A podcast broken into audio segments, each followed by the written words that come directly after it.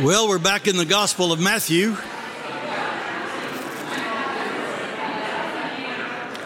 Gospel of Matthew, chapter 6. In this portion, the Lord is teaching his disciples the Lord's Prayer, and it begins there in verse 9. And since it is a prayer, let's recite it together. Pray like this: Our Father in heaven, hallowed be your name. Your kingdom come, your will be done, on earth as it is in heaven. Give us this day our daily bread, and forgive us our debts, as we also have forgiven our debtors. And lead us not into temptation, but deliver us from evil. The word of the Lord. Thanks be to God. You may be seated.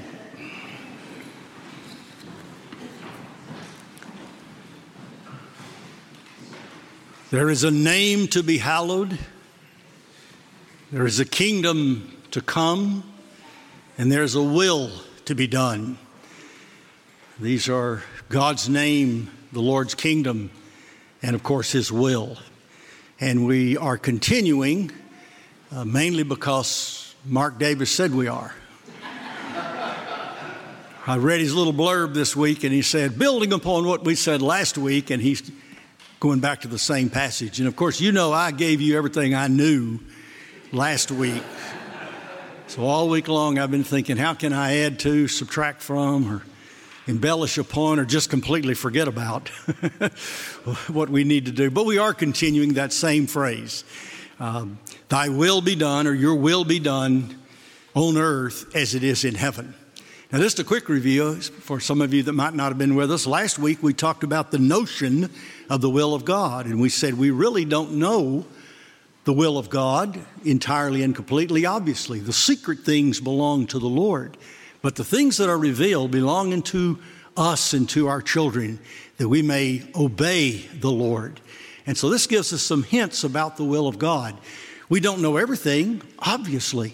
But because we don't know everything does not mean we can't know something. And the Bible says it's those things that have been revealed to us. That's where we know the will of God, is what he has self-disclosed, made known to us. And I highlighted four facets or four particular aspects of the will of God that we discern from reading his word in Scripture and seeing about his ways and his works tell us something about his will. And so, and I asked you to write them down last week and use them as kind of a guideline when you think about the will of God. And I'll just repeat them for you now. We said God's will is decretive. Decretive means that God pronounces a decree. He plans, he purposes, he says, this is what I will do. And of course, he accomplishes it. Everything the Lord decrees and declares comes to pass. And he does it by his own operative strength. He does it in his own power according to his own ways. And this is that sovereign, decretive will of God. And it stands above and behind all else. In the final analysis, everything that is done that comes to pass is that which God, in some sense or the other, wills it. Now, what are these some senses or the other? Well, number two, the prescriptive will of God. The prescriptive will of God is where God prescribes what he wants us to do, how he wants us to live, and how he wants us to accomplish the things he wants us to accomplish, how he wants us to obey him. And this is set forth in the entire Word of God, especially beginning with the moral law of God. God prescribes what he wants us to do in commandments and in statutes and judgments, and in all sorts of things you see throughout Scripture, examples that are given of some of the patriarchs and on and on. God prescribes his will. And then the third way, or the third facet of the will of God, is what's known as the dispositive will of God. Dispositive will, it means his disposition. In other words, God has a certain settled disposition according to his character. God is not willing that any should perish, but that all should come to repentance. And if that was really the only aspect of the will of God, we would see that come to pass. That's not the decretive will of God. That's the dispositive will of God. Some do perish. Many do not repent. The Bible says that God commands all men everywhere to repent. Amen. And if you don't, that's prescriptive will of God. And if you don't obey the prescriptive will of God, then you fall under the fourth category, which is the permissive will of God. There is a sense in which God lets individuals with free will and liberty kind of go their own way and do their own thing. God does not force, God does not make us and turn us into robots, nor does he change the course of events in nature and first and secondary and tertiary causes. Neither is God the author of sin, but God does allow things to happen. In fact, one of the things that's most terrifying, or should be if you think about it, is the permissive will of God. That it is in God's nature, according to his permissive will, to leave you alone and to let you do just whatever you want to do. Live your own life, make your own decisions, go your own way, and freely and fully and absolutely, completely ignore God, deny him, reject him. You know, God's willing to do that. And we don't know with whom or how, that's the mystery of his will. But God has a permissive will. And so you need to always remember that the permissive will of God may let you think you're getting away with something when in fact you're not. His decretive will, his dispositive will, and his will of prescription, that is, what he's told you to do, will also come to bear, and they'll all find their final will brought to pass in what is known as the judgment, where God will judge everything and set everything right, reward every good work, punish every evil deed, and he will deal with people according to their deeds. Every person will stand before a judgment bar of God someday. When will that happen? At the end of your life? At the end of time? I don't know, maybe both. But you'll stand before God and the evidence will be there, the books will be opened, and whosoever's name is not found written in the Lamb's book of life will be cast into everlasting punishment. So don't presume upon the permissive will of God and just slide into an eternity of hell. Now that's the will of God, some facets of the will of God, but we're concerned here at that second part of that little statement, that petition in the prayer, and that is that thy will be done on earth as it is in heaven. So now we're just thinking about God's will being done on earth as it is in heaven. And you had a little bit of a hint of that in the Heidelberg Catechism that you read a moment ago. Theologians classically identify the works of God, that is the Opus Dei, the works of God are identified in three broad areas. One is creation. God works in creation. He has created everything that exists. There is no molecule anywhere in the universe that did not originate in the spoken word in the mind of God. God spoke everything into existence, created out of nothing. So there's creation. In creation, God has set things in order, and he has created everything with his wisdom, his divine intelligence. Every time we get a new pair of glasses to put on in the scientific community, we learn more about the immensity of God's creation and the intricacy of his wisdom. Every time we look further into the space, we see more stars, more galaxies, more things going on out there. Hubble telescope, whatever you want to use. Go the other direction. Get a better microscope. Get an electron microscope. Get a good microscope. Get a better one. You see more intricately. Before long, you're seeing the quasars, the galaxies, and the faraway things that a human eye used to never imagine. God created all that. And then we now go down into the cell and into the thousandth part of a single cell of matter, and investigate that. God created all of that. God Almighty is the creator of everything. But let me tell you a presumption in that you need to remember, that God not only created everything, there's not only a creation day, but there is a consummation day.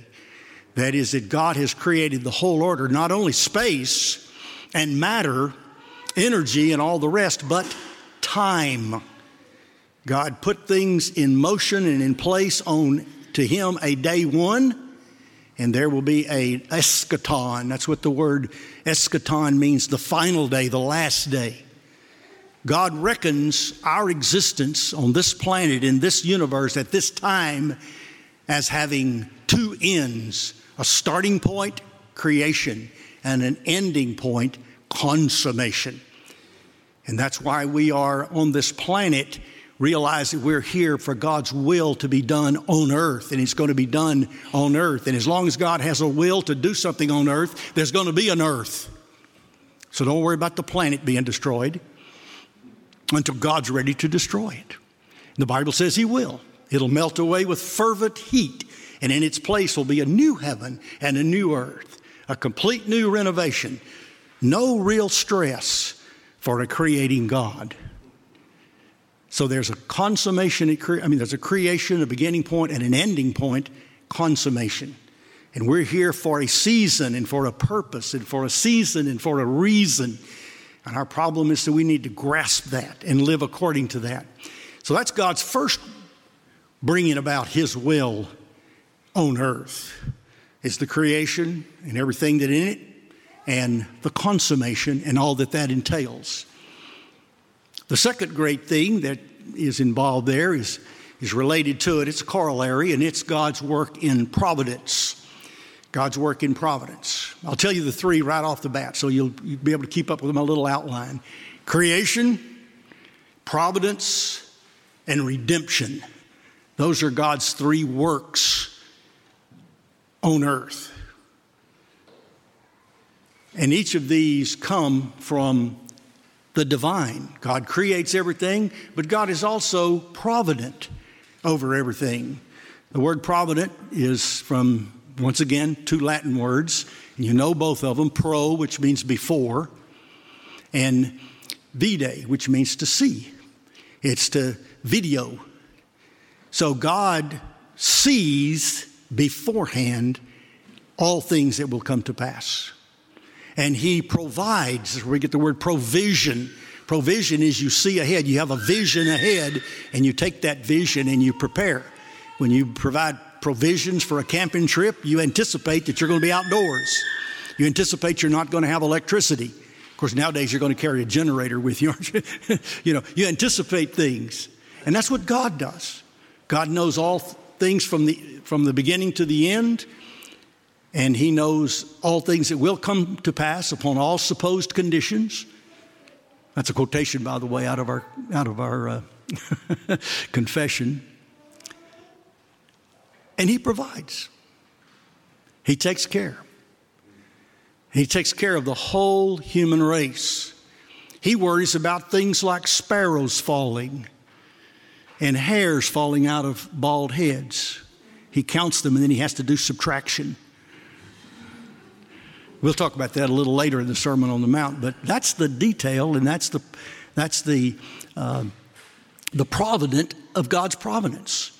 God's providence is also what we would think of as history, except historians always write post, after.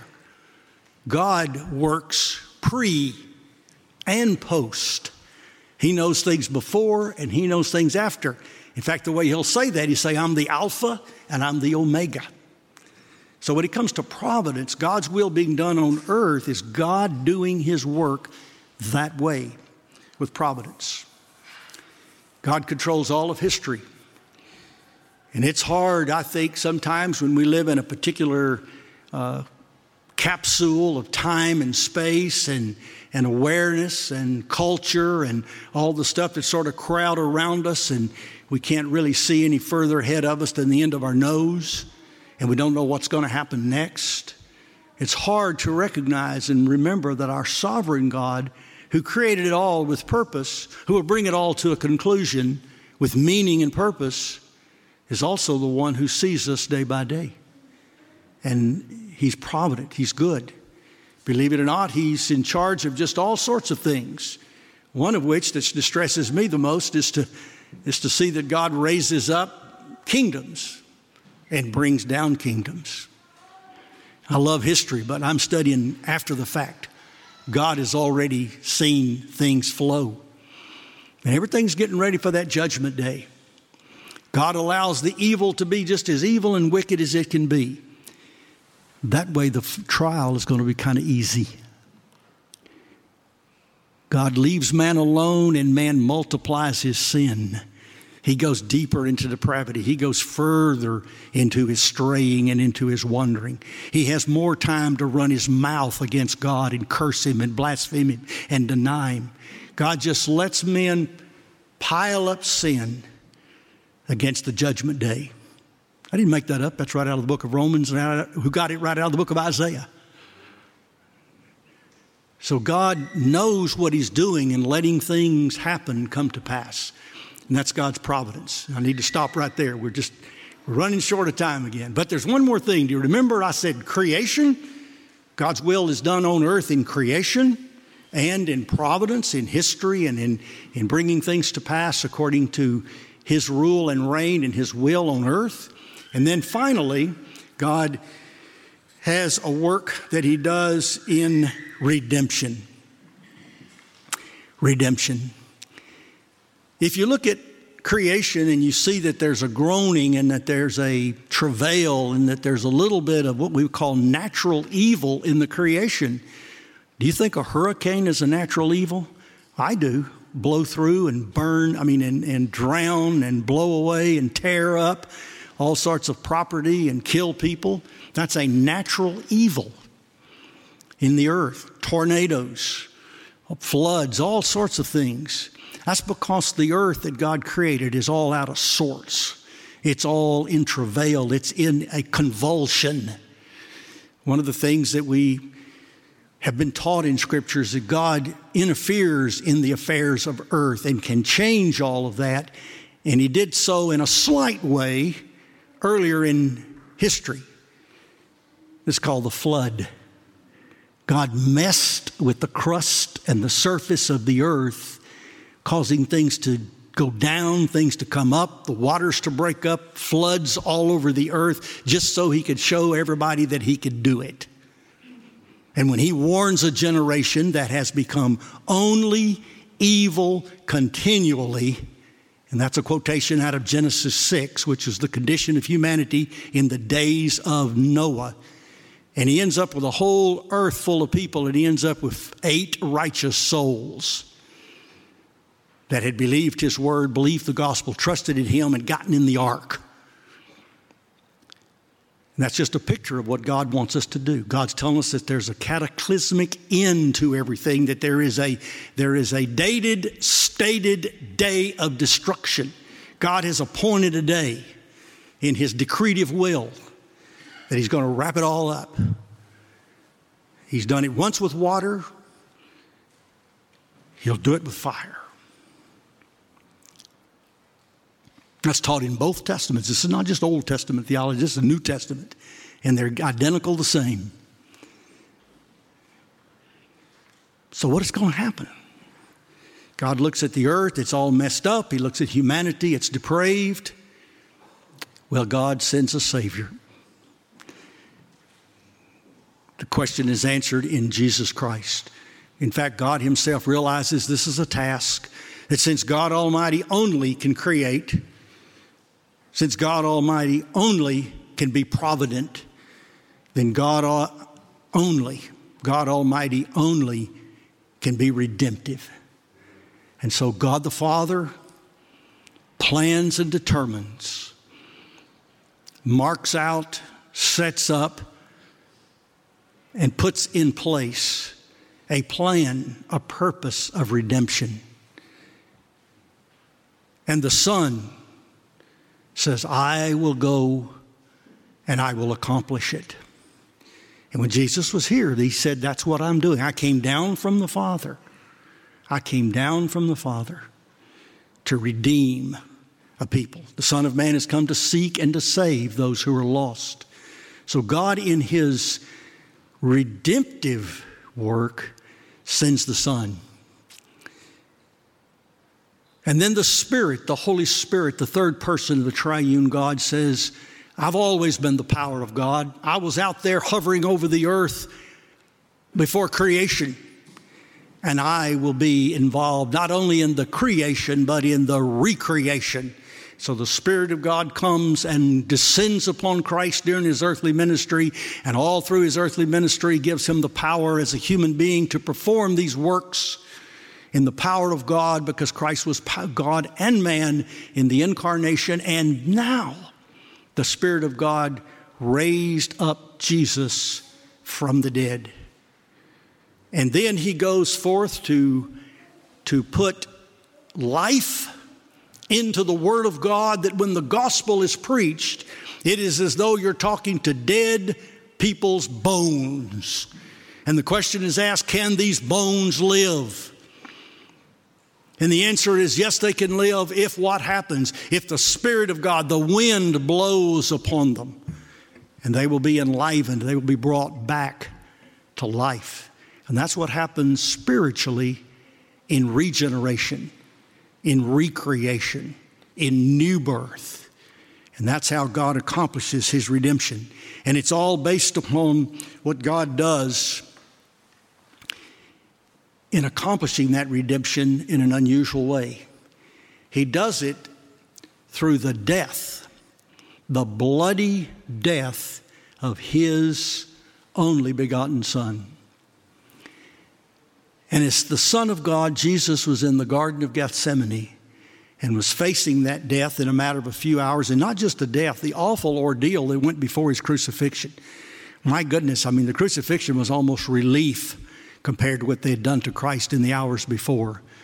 The betrayal, the binding, the mocking, the scourging, all of the things that the hungering that they had forced him into, the thirsting. Everything you can think of, all the plagues that plague a human soul and body were brought upon Christ, and he endured them all the way to an old rugged cross where they brought him to Golgotha, and there they crucified him. And as he hung on that cross, when he gave up his spirit, he said, "It's finished." What's finished? Redemption. I've done everything necessary now for the salvation, the redemption of humanity, for the souls of men. And from that will extend the redemption of the planet, the redemption of the earth, who groans and travails, waiting for the redemption of the body. And the first one to do this total redemption is Jesus Christ in his resurrection. He became a second Adam, a new Adam that rose in power and rose in victory and rose to eternal life, which he will impart to his own people by his Spirit. That's the gospel message. As I close, I want to give you two words. I just happened to, last Sunday we got through preaching, Matt came up to me and said, "Ron, you used a lot of big words." And I tried to think of any big word I used. I couldn't think of any. The only one I think I could use today would be telos. That's what the end of time, the consummation is. There's a telos in the creation. That is, God is moving to an end, to a goal, to a conclusion, to a finality. It means distant. We get our word television, telephone, all that stuff from telos.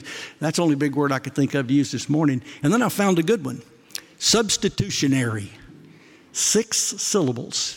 But I think you know what it means. Substitutionary. The death Christ died was substitutionary. That is, he died a death on behalf of others, in place of others. God taught this principle when he ordered and allowed literally thousands upon thousands of little animals of all sorts to be slain in the Old Testament. Bulls and goats and sheep and turtle doves and all the rest. He's teaching that one can shed blood that will atone for another. But all those blood sheddings of bulls and goats could never take away sin. Only the Lamb of God that can take away the sins of the world. And so when Christ came, he shed his blood on that cross. There were wounds in the Lord that oozed blood. There were wounds in the Lord that dripped blood. And there were wounds in the Lord that gushed blood. and the blood came forth, and it's that blood, the Bible says, that Christ took into the Holy of Holies in heaven and made an atonement for the sins of his people. Substitutionary. Christ died for us. All we like gone astray. We've turned everyone to his own way, but God has laid on him the iniquity of us all. He who knew no sin has become sin for us, that we might be made the righteousness of God in Christ. It's one dying for another. Substitutionary. The death Christ died is in your place. And it actually saves you. By the way, it doesn't make it just possible for you to be saved if you'd like to be. If you would like to add your choice or your reason or your own life to it. If you'd like to add something to it. No, the death of Christ, he actually died in your place. Not a potential atonement, but an actual atonement. He actually saved you by dying on that cross in your place. And when you trust him, you're in that number. He's called you to that number. The Father has given him that number. And that number certainly and infallibly comes to salvation. And then finally, another word, not a big substitutionary word, but the word penal, a small number. It has to do with penalty. The Bible says that he that hath the Son hath life. He that hath not the Son hath not life, but the wrath of God abides on him. There's a judgment on you right now. There's a sense in which the gavel has already fallen on your life. You're a sinner. You're unrepentant. You're still a sinner. The verdict is in. You're under condemnation. You literally got that way by being born into it. And you certified, ratified, and made sure of that by actually sinning yourself throughout your lifetime. And now you have a sentence. The wages of sin is death. There's a death sentence on your life, on my life. But Christ paid it. He served the sentence. He took all the guilt, and he satisfied the judge. And we're saved by his death. And then God raised him up so that then he could impart life to us. There may be a third part to this, but I don't think so. I think we'll move on next week. Y'all are patient. I know this was a little bit like a lecture more than a sermon, but God bless you. And I encourage you so much to come to Christ, to trust him, to swear your allegiance to him, to bow before him in faith, seizing upon what he has done. There's not a thing you can do but just believe it. Believe it.